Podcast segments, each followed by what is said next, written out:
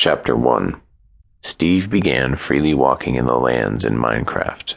He looked up at the sky and saw the sun and all of the clouds. However, while Steve was looking at the sky, he didn't know he was walking down the edge of a cliff. He got lucky because he tripped over a rock and stumbled on the ground face first. He dropped his sword right next to one of the holes. The hole was about ten blocks deep. He wondered, How am I going to get my sword? He began mumbling to himself in anger as he looked into the hole and backed away. He slowly realized he needed some tools as he decided to go back to the city. He came back an hour later with some crafting tables, axes, coals, and even a ladder. He took a look in the hole to make sure that his sword was there. All of a sudden he shouted, My sword is gone. He raised his voice, but nobody heard him. He jumped in without using any of his supplies as he hit the floor roughly.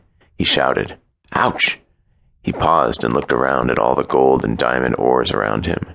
He walked slowly in a circle, observing everything. Then Steve noticed a creeper was sitting at the edge of the room. He was sitting right by his diamond sword as it began hissing.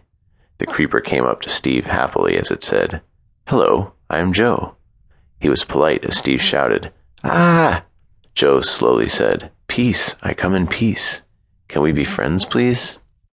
Friends? Yes, friends.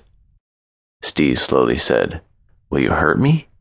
Joe stared at him strangely and said, No, I only have a good side. I am not a mob. I want to be human, so I become friends with humans. I am the only good creeper in the world. Friends? Steve thought about it before he said, Friends, but can I have my sword?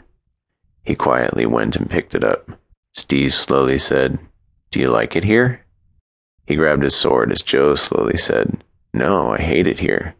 Steve slowly said, Okay, let's go outside if you want. I would love to.